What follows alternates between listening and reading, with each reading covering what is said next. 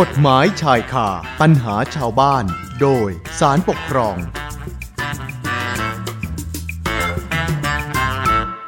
เอาละค่ะเข้าสู่ช่วงเวลากฎหมายชายคาปัญหาชาวบ้าน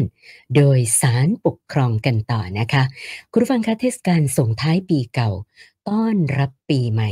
ก็ต้องบอกว่าแม่เป็นช่วงเวลาแห่งความสุข และการเฉลิมฉลองนะคะ หลายๆ สถานที่เนี่ย ก็จุดพลุกันอย่างยิ่งใหญ่อลังการนะแต่มีบางคนนะคะ ต้อนรับปีใหม่ ด้วยการยิงปืนขึ้นฟ้าค่ะนะคะ อาจจะด้วยความเชื่อที่ว่าไอ้การยิงปืนขึ้นฟ้าเนี่ยนะคะ จะเป็นการขับไล่สิ่งไม่ดีต่างๆ ออกไปจากชีวิตนะคะ แต่เขาอาจจะคิดไม่ถึงนะคะว่าไอ้การยิงปืนขึ้นฟ้าเนี่ยมันอาจจะเป็นต้นเหตุของความสูญเสีย เพราะถ้าหากว่า ระสุนปืนไปตกใส่หลังคาบ้านเรือนประชาชน จนได้รับความเสียหายหรือว่าไปโดนใครได้รับบาดเจ็บ หรือว่าถึงขั้นเสียชีวิตเนี่ยนะคะ คนยิงไม่รอดเหมือนกันนะ ก็ต้องมีความผิด แล้วก็ได้รับโทษตามกฎหมายนะคะ โดยเฉพาะถ้าหากว่า คนยิง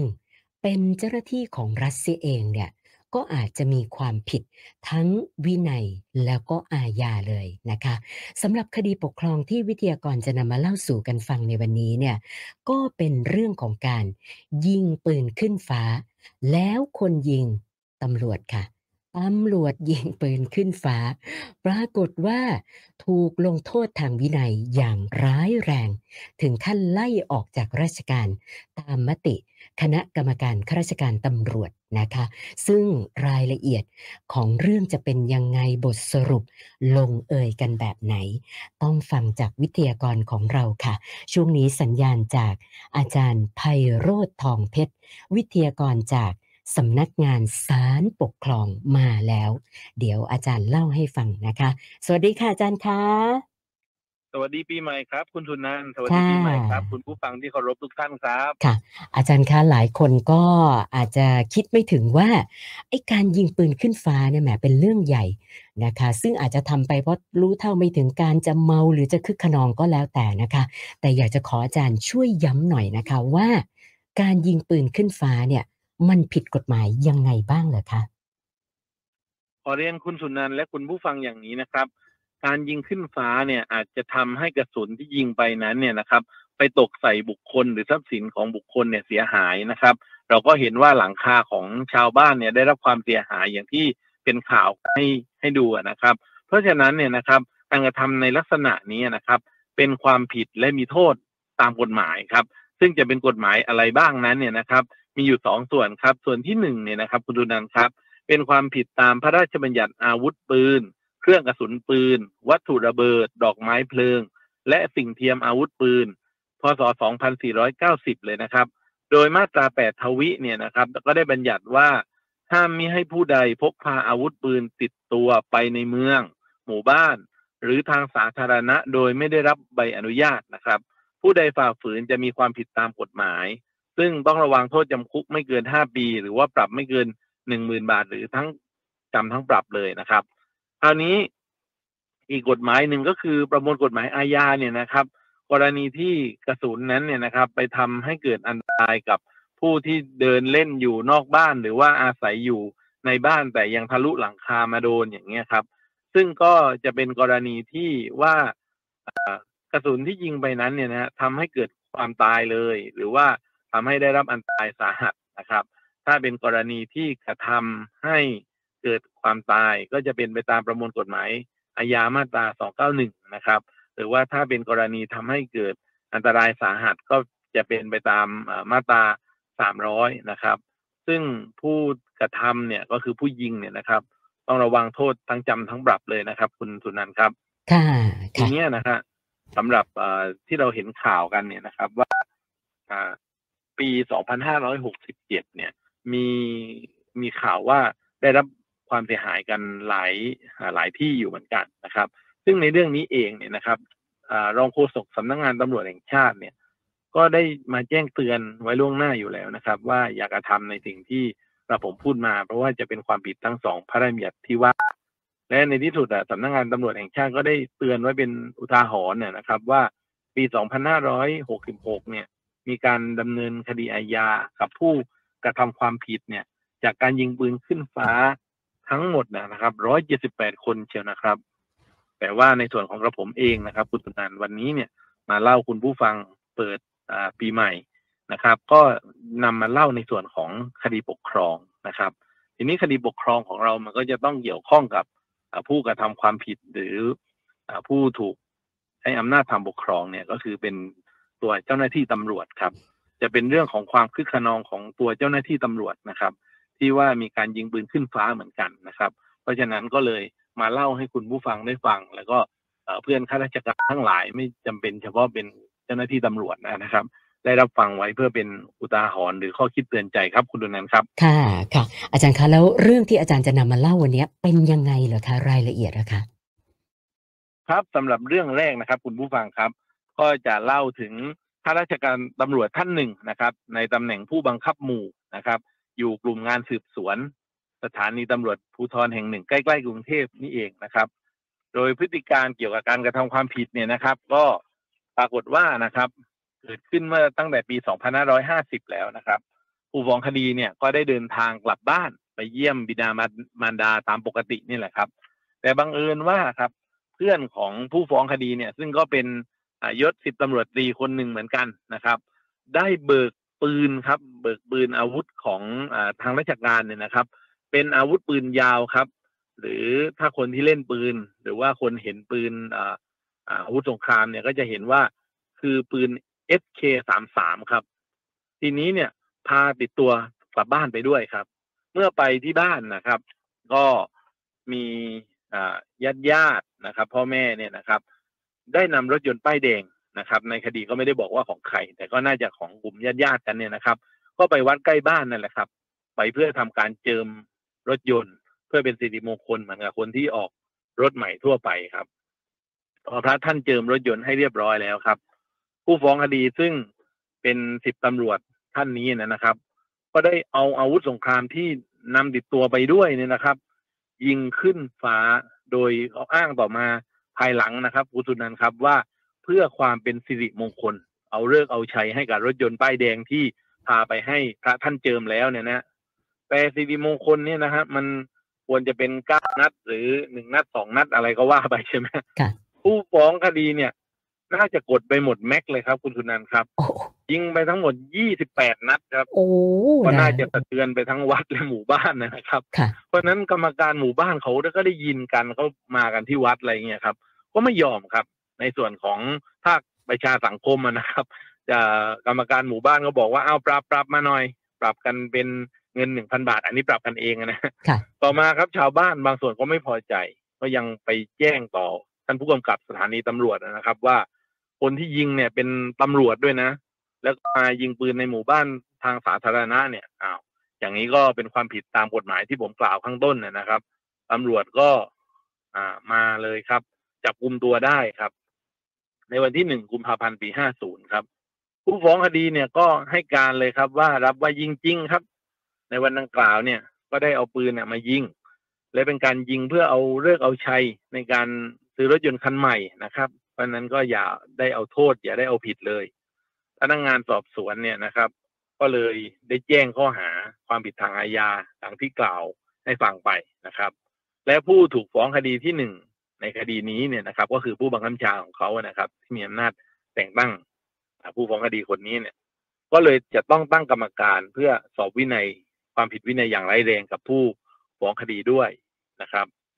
แล้วว่าในส่วนของคดีอาญา ที่มีการแจ้งความกับพนักงานสอบสวนไปเนี่ยอันนี้ให้ข้อมูลไว้นะครับ ว่าในคดีนี้ในส่วนของคดีอาญาเนี่ย พนักงานอายการมีคำสั่งเด็ดขาดไม่ฟ้องผู้ฟ้องคดีนะครับ ส่วนอาญาไม่ฟ้อง แต่ในเรื่องของการกระทำความผิดวินัยเนี่ยนะครับกรรมการสอบสวนทางวินัยเห็นว่าผู้ฟ้องเนี่ย มีเครื่องกระสุนปืน และกระสุนปืนที่เป็นของกลางในคดีเนี่ยนะครับ ที่ไม่ใช่ซองกระสุนปืน และกระสุนปืนที่เบิกตามระเบียบของทางราชการ แต่เป็นอาวุธปืนที่ใช้ยิงในราชการสงครามเนี่ย แล้วก็เอาไปยิง การกระทำของผู้ฟ้องเนี่ยจึงเป็นที่น่าหวาดกลัวแก่ผู้พบเห็นสร้างความเดือดร้อนเนี่ยนะครับ และเข้าข่ายกรณีมีเหตุการณ์ไม่สงบเกิดขึ้นในหมู่บ้านนะครับ จึงถือได้ว่าเป็นการประพฤติตนในลักษณะที่ไม่สมควรนะครับ เป็นเหตุให้เสียหายแก่ราชการอย่างร้ายแรงด้วยครับคณะกรรมการข้าราชการตำรวจเนี่ย จึงมีมติให้ปลดผู้ฟ้องคดีออกจากราชการครับ ผู้บังคับการตำรวจภูธรนะ ซึ่งเป็นผู้บัญชาก็เลยมีคำสั่งตามมติของกตรเนี่ยนะครับก็มีคำสั่งลงโทษปลดผู้ฟ้องคดีออกจากราชการ ผู้ฟ้องคดีก็ไม่เห็นด้วยนะครับ ก็เลยอุทธรณ์คำสั่งก่อนนะครับ เมื่ออุทธรณ์คำสั่งแล้วคณะกรรมการข้าราชการตำรวจก็ยกอุทธรณ์ผู้ฟ้องคดีก็สามารถนำคดีมาฟ้องต่อศาลปกครองได้ตามลำดับ ก็นำคดีมาฟ้องเพื่อขอให้เพิกถอนคำสั่งที่ลงโทษเขานะครับ แล้วก็ขอให้ได้ กลับเข้ารับราชการตามเดิมครับคุณดุลนั้นครับ ค่ะค่ะ อาจารย์คะแล้วพอคดีมาสู่การพิจารณาของศาลปกครองนะคะศาลท่านมีประเด็นที่จะต้องวินิจฉัยยังไงบ้างเหรอคะครับสำหรับคดีลักษณะนี้เขาเรียกว่าเป็นคดีเกี่ยวกับการออกคำสั่งนะครับ เป็นการใช้อำนาจของผู้บัญชาในการสั่งลงโทษผู้ใต้บังคับบัญชา ซึ่งในเรื่องนี้ก็เป็นการสั่งลงโทษวินัยปลดออกนะครับ เพราะฉะนั้นการที่จะพิจารณาว่าคำสั่งของผู้บังคับบัญชา และ การวินิจฉัยอุทธรณ์ของคณะกรรมการกตรเนี่ยที่บอกว่าการลงโทษชอบแล้วเนี่ยนะครับ จะเป็นคำสั่งที่ชอบด้วยกฎหมายหรือไม่นั้นนะครับก็จะต้องพิจารณาไปถึงต้นเหตุก่อนเนี่ยนะครับ ว่าการกระทำของผู้ฟ้องเนี่ยได้ชื่อตามที่ถูกลงโทษทางวินัยไหมก็คือได้ชื่อว่าเป็นผู้ประพฤติชั่วอย่างไรแรงหรือไม่ครับคุณทุนนันครับ ซึ่งตรงนี้เองนะครับกฎหมายเนี่ยคือมาตรา 79 แห่งพระราชบัญญัติตำรวจแห่งชาติเนี่ยก็ได้กำหนด รื่องของการกระทำความผิดวินัยอย่างไรแรงไว้นะครับ ในอนุมาตราวงเล็บ5เนี่ยนะครับ ว่าการกระทำการได้การกระทำอันได้ชื่อว่าเป็นผู้ประพฤติชั่วอย่างไรแรงครับ ดังนั้นเนี่ยจะชั่วอย่างไรแรงหรือไม่ชั่วอย่างไรแรงเนี่ยนะครับ ก็คือพฤติการการกระทำของผู้ฟ้องคดีเนี่ยนะครับศาลก็จะต้องวินิจฉัยให้เห็นครับ ทีนี้ศาลก็เลยวินิจฉัยว่าเมื่อผู้ฟ้องคดีเนี่ยซึ่งท่านเป็นข้าราชการตำรวจเนี่ย ไม่ว่าจะคำนึงถึงตัวสถานะ หรือโดยสภาพโดยทั่วไปแล้วเนี่ย ใครๆก็จะต้องทราบและรู้ว่าจะต้องประพฤติปฏิบัติตนเนี่ย ให้อยู่ในกฎระเบียบที่กฎหมายกำหนดไว้ ดังนั้นการที่ผู้ฟ้องคดีซึ่งเป็นข้าราชการตำรวจเนี่ย ได้นำอาวุธปืนเล็กยาวคือ SK33 ซึ่งเป็นอาวุธสงคราม ซึ่งมีอนุภาพร้ายแรงเนี่ย ออกนอกพื้นที่โดยไม่ได้รับอนุญาตจากผู้บังคับบัญชา ย่อมไม่ชอบด้วยระเบียบและวิธีปฏิบัติของหน่วยงานและ ทั้งยังเป็นการครอบครองซองกระสุนและกระสุนปืนอีก แล้วยังไปก่อเหตุยิงปืนขึ้นฟ้านะครับ การยิงเนี่ยแม้ไม่รู้ว่ายิงในระดับใดคือ หมายถึงว่ากราดในระดับเตี้ย หรือว่ายิงขึ้นไปข้างบนฟ้าเลยอย่างเงี้ยนะครับ แต่ก็ยิงไปถึง28นัด จึงนับได้ว่าเป็นการไม่ยำเกรงต่อกฎหมายบ้านเมืองครับทำแบบนี้เนี่ย สร้างความหวาดเสียวตื่นตระหนกให้กับรัษฎรในบริเวณบริเวณวัดดังกล่าวเนี่ยนะครับ และก็เป็นการใช้อาวุธปืนด้วยความคึกขนอง โดยไม่มีเหตุผลสมควรครับ ไม่คำนึงถึงความเดือดร้อนหรือพยานตรายที่บุคคลอื่นเนี่ยอาจจะได้รับจากการกระทำของผู้ฟ้องคดีเลย ทีนี้ผู้ฟ้องคดีเป็นตำรวจเป็นผู้รักษากฎหมายนะครับ การกระทำแบบนี้มันย่อมนำมาถึงความเสื่อมเสียต่อชื่อเสียง และเกียรติศักดิ์ของตำแหน่งหน้าที่ราชการที่ดำรงอยู่ ไม่ใช่ในตำแหน่งของตัวเองอย่างเดียวใช่ไหมฮะในในตำแหน่งของเพื่อนร่วมงานคนอื่นด้วยนะครับ และของหน่วยงานที่สังกัดก็คือสำนักงงานตำรวจแห่งชาติเนี่ย อย่างร้ายแรงครับ การกระทำหลังลักษณะนี้นะครับ เป็นการประพฤติชั่วอย่างร้ายแรงแล้ว คณะกรรมการเนี่ยก็ศาลเนี่ยนะเขาก็เห็นว่าการกระทำในลักษณะเนี้ยมันเป็นการกระทำที่เป็นการประพฤติชั่วอย่างร้ายแรง ตามมาตรา 79 วงเล็บ 5 แห่งพระราชบัญญัติดังกล่าวได้แล้วนะครับ ดังนั้นเนี่ยมันมันเป็นความผิดครับ ส่วนการที่ผู้ฟ้องเนี่ยจะอ้างหรือจะต่อสู้ในคดีเนี่ยว่าเป็นการยิงเพื่อ เอาเลิกเอาชัย ให้กับรถยนต์ป้ายแดงที่อุตสาห์ซื้อมาเนี่ย แล้วก็ตามประเพณีอะใคร ๆเขาก็ยิงกันนะครับ มันเป็นการอะไรนะข่มขู่สิ่งที่ไม่ดีใช่ไหมฮะ ไม่ให้มาก้าวล่วงกับการที่จะใช้รถคันนี้อะไรอย่างเงี้ย เอาเลิกเอาชัยจะอ้างว่าเป็นประเพณีนะแต่จริงๆแล้ว อันนี้ความเห็นส่วนตัวนะ ประเพณีมันต้องเป็นสิ่งที่ดีงามนะครับ อันนี้มันจะเป็นประเพณีหรือนะครับ มันไม่ใช่สิ่งที่ดีงาม เพราะนั้นนะฮะ ศาลก็มองว่าข้อกล่าวอ้างแบบเนี้ยมันฟังไม่ขึ้นครับ ดังนั้นเนี่ยนะครับ พยานหลักฐานเนี่ยเมื่อฟังได้ว่าผู้ฟ้องกระทำความผิดวินัยจริงเนี่ย และการลงโทษก็ความผิดวินัยอย่างร้ายแรงนะครับ คุณสุนันและคุณผู้ฟังครับมันมีความผิดอ่ามันสามารถลงโทษได้อยู่สองอย่างก็คือปลดออกและไล่ออก เพราะฉะนั้นการลงโทษผู้ฟ้องเป็นปลดออกเนี่ย ซึ่งก็ลงโทษให้ต่ำสุดของความผิดวินัยอย่างร้ายแรงแล้วเนี่ย ก็เหมาะสมกับความผิดแล้ว การที่ผู้บังคับบัญชาใช้ดุลพินิษในการลงโทษ อกคำสั่งลงโทษเช่นนี้ก็จึงชอบด้วยกฎหมายครับ อันนี้ก็คือวินิจฉัยไว้ก็ยกฟ้องผู้ฟ้องคดีครับ ผู้ฟ้องก็แพ้คดีนี้ครับค่ะ อาจารย์คะแล้วแล้วกรณีที่ผู้ฟ้องเขาบอกว่ามีมามีการสอบสวนทางวินัยของคณะกรรมการสอบสวน แต่ว่า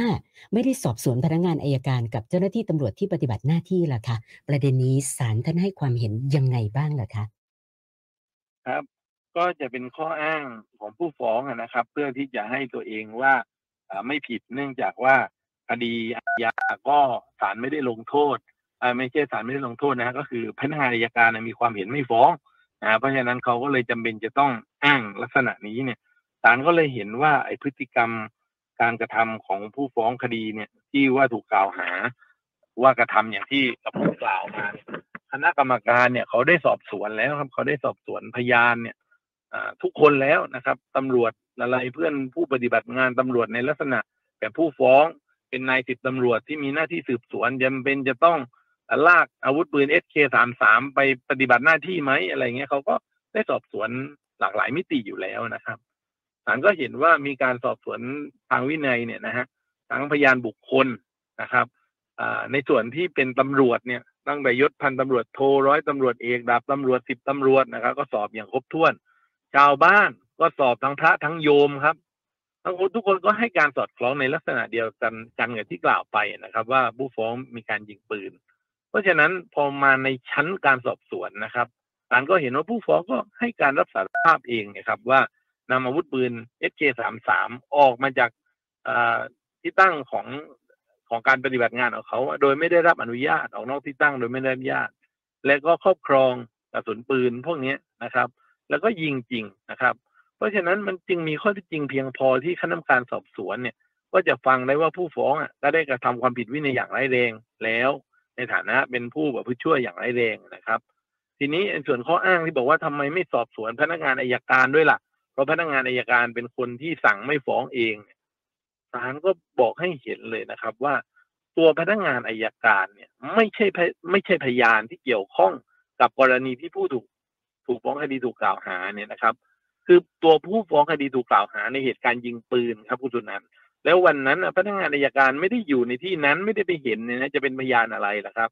แต่พนักงานอายการเนี่ยเป็นผู้รวบรวมข้อเท็จจริงและพยานหลักฐานที่ได้รับมาจากตำรวจอีกทีนึง แล้วก็มาสรุปผลมาสรุปความเห็นทางกฎหมาย แล้วค่อยมาออกความเห็นว่าฟ้องหรือไม่ฟ้องนะครับ เพราะฉะนั้นแม้ พนักงานอายการจะมีคำสั่งเด็ดขาดว่าไม่ฟ้องอ่าในส่วนของคดีอาญามันก็ถึงที่สุดไปไม่สามารถจะลงโทษทางอาญากับอ่าสิบตำรวจท่านนี้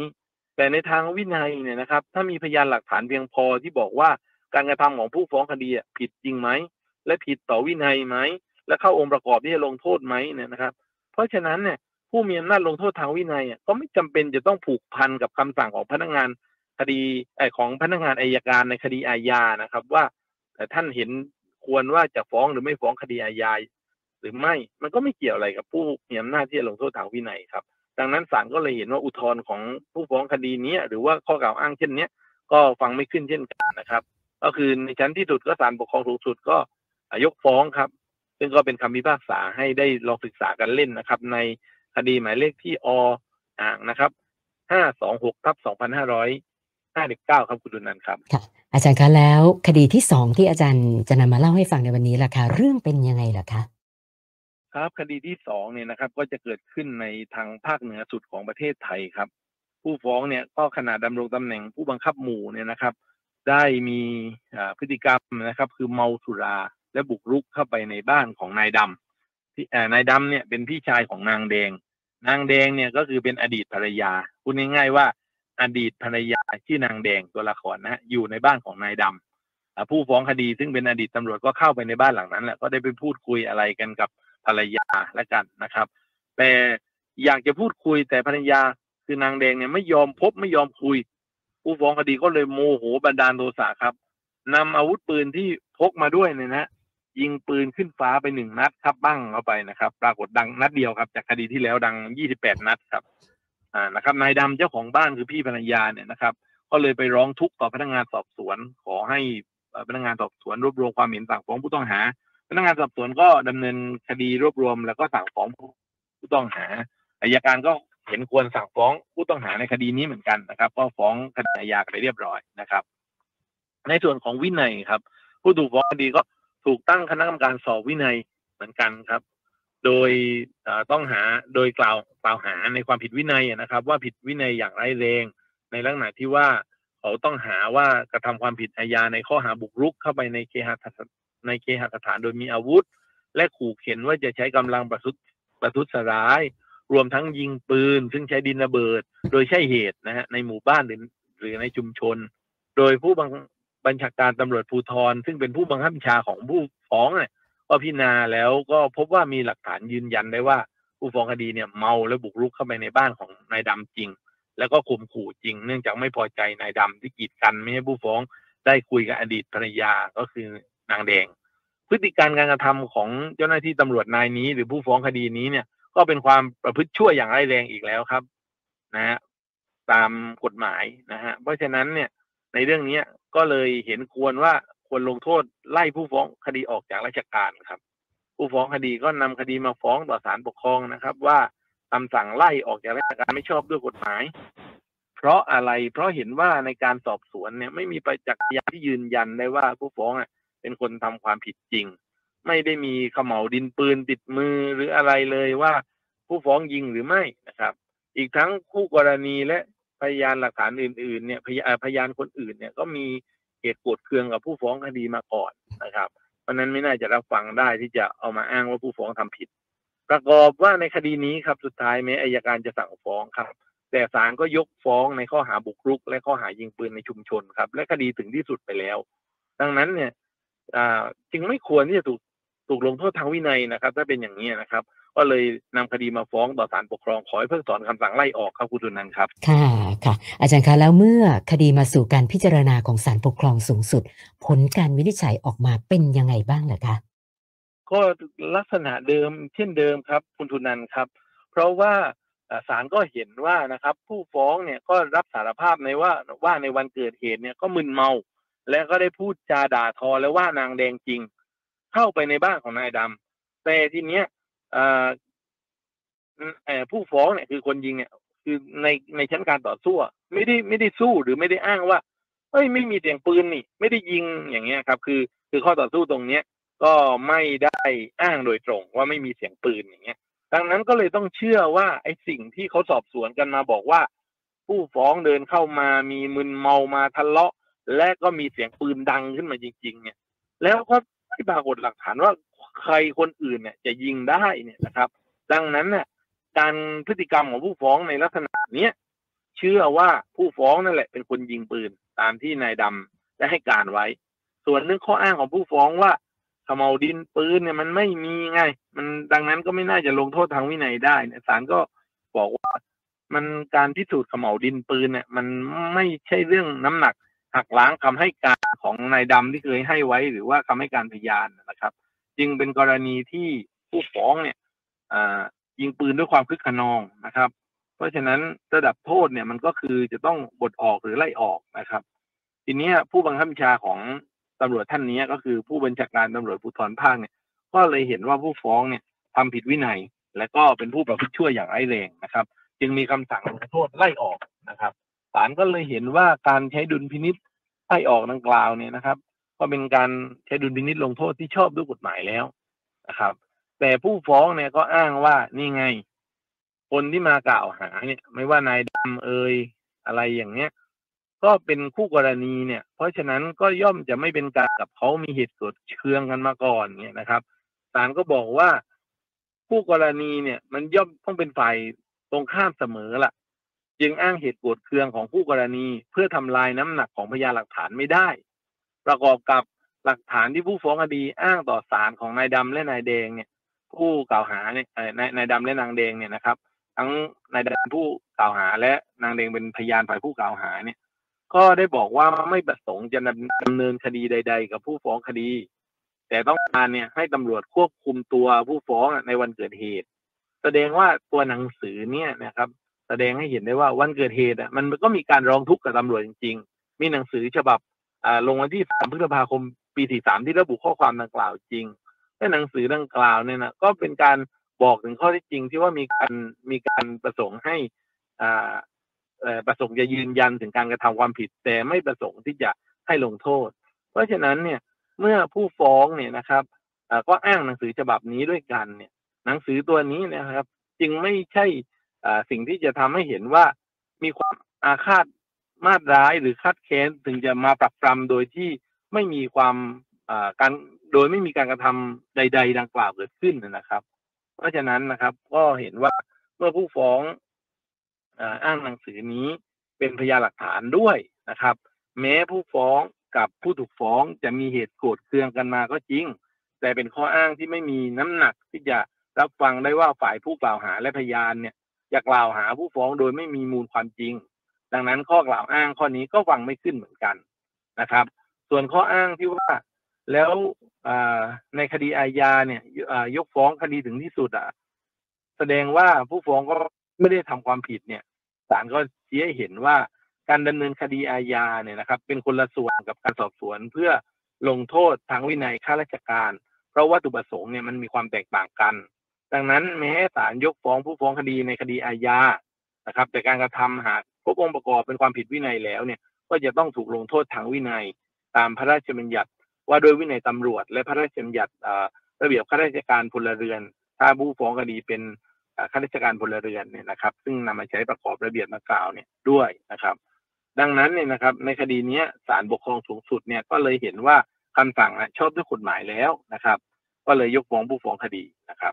เป็นคำพิพากษาศาลปกครองสูงสุดที่ออ่าง 16ทับ 2552ครับคุณตุนันครับก็ต้องบอกว่าแม่ชีวิตเปลี่ยนทั้งสองคดีเลยนะคะ ก่อนจบรายการวันนี้เนี่ยอาจารย์อยากจะฝากอะไรเพิ่มเติมอีกสักหน่อยไหมคะครับอยากฝากคุณผู้ฟังสั้น ๆนะครับ แล้วก็เพื่อนข้าราชการนะครับว่าการดำเนินคดีอาญาเนี่ยนะครับ มีวัตถุประสงค์เพื่อจะนำตัวคนผิดมาลงโทษ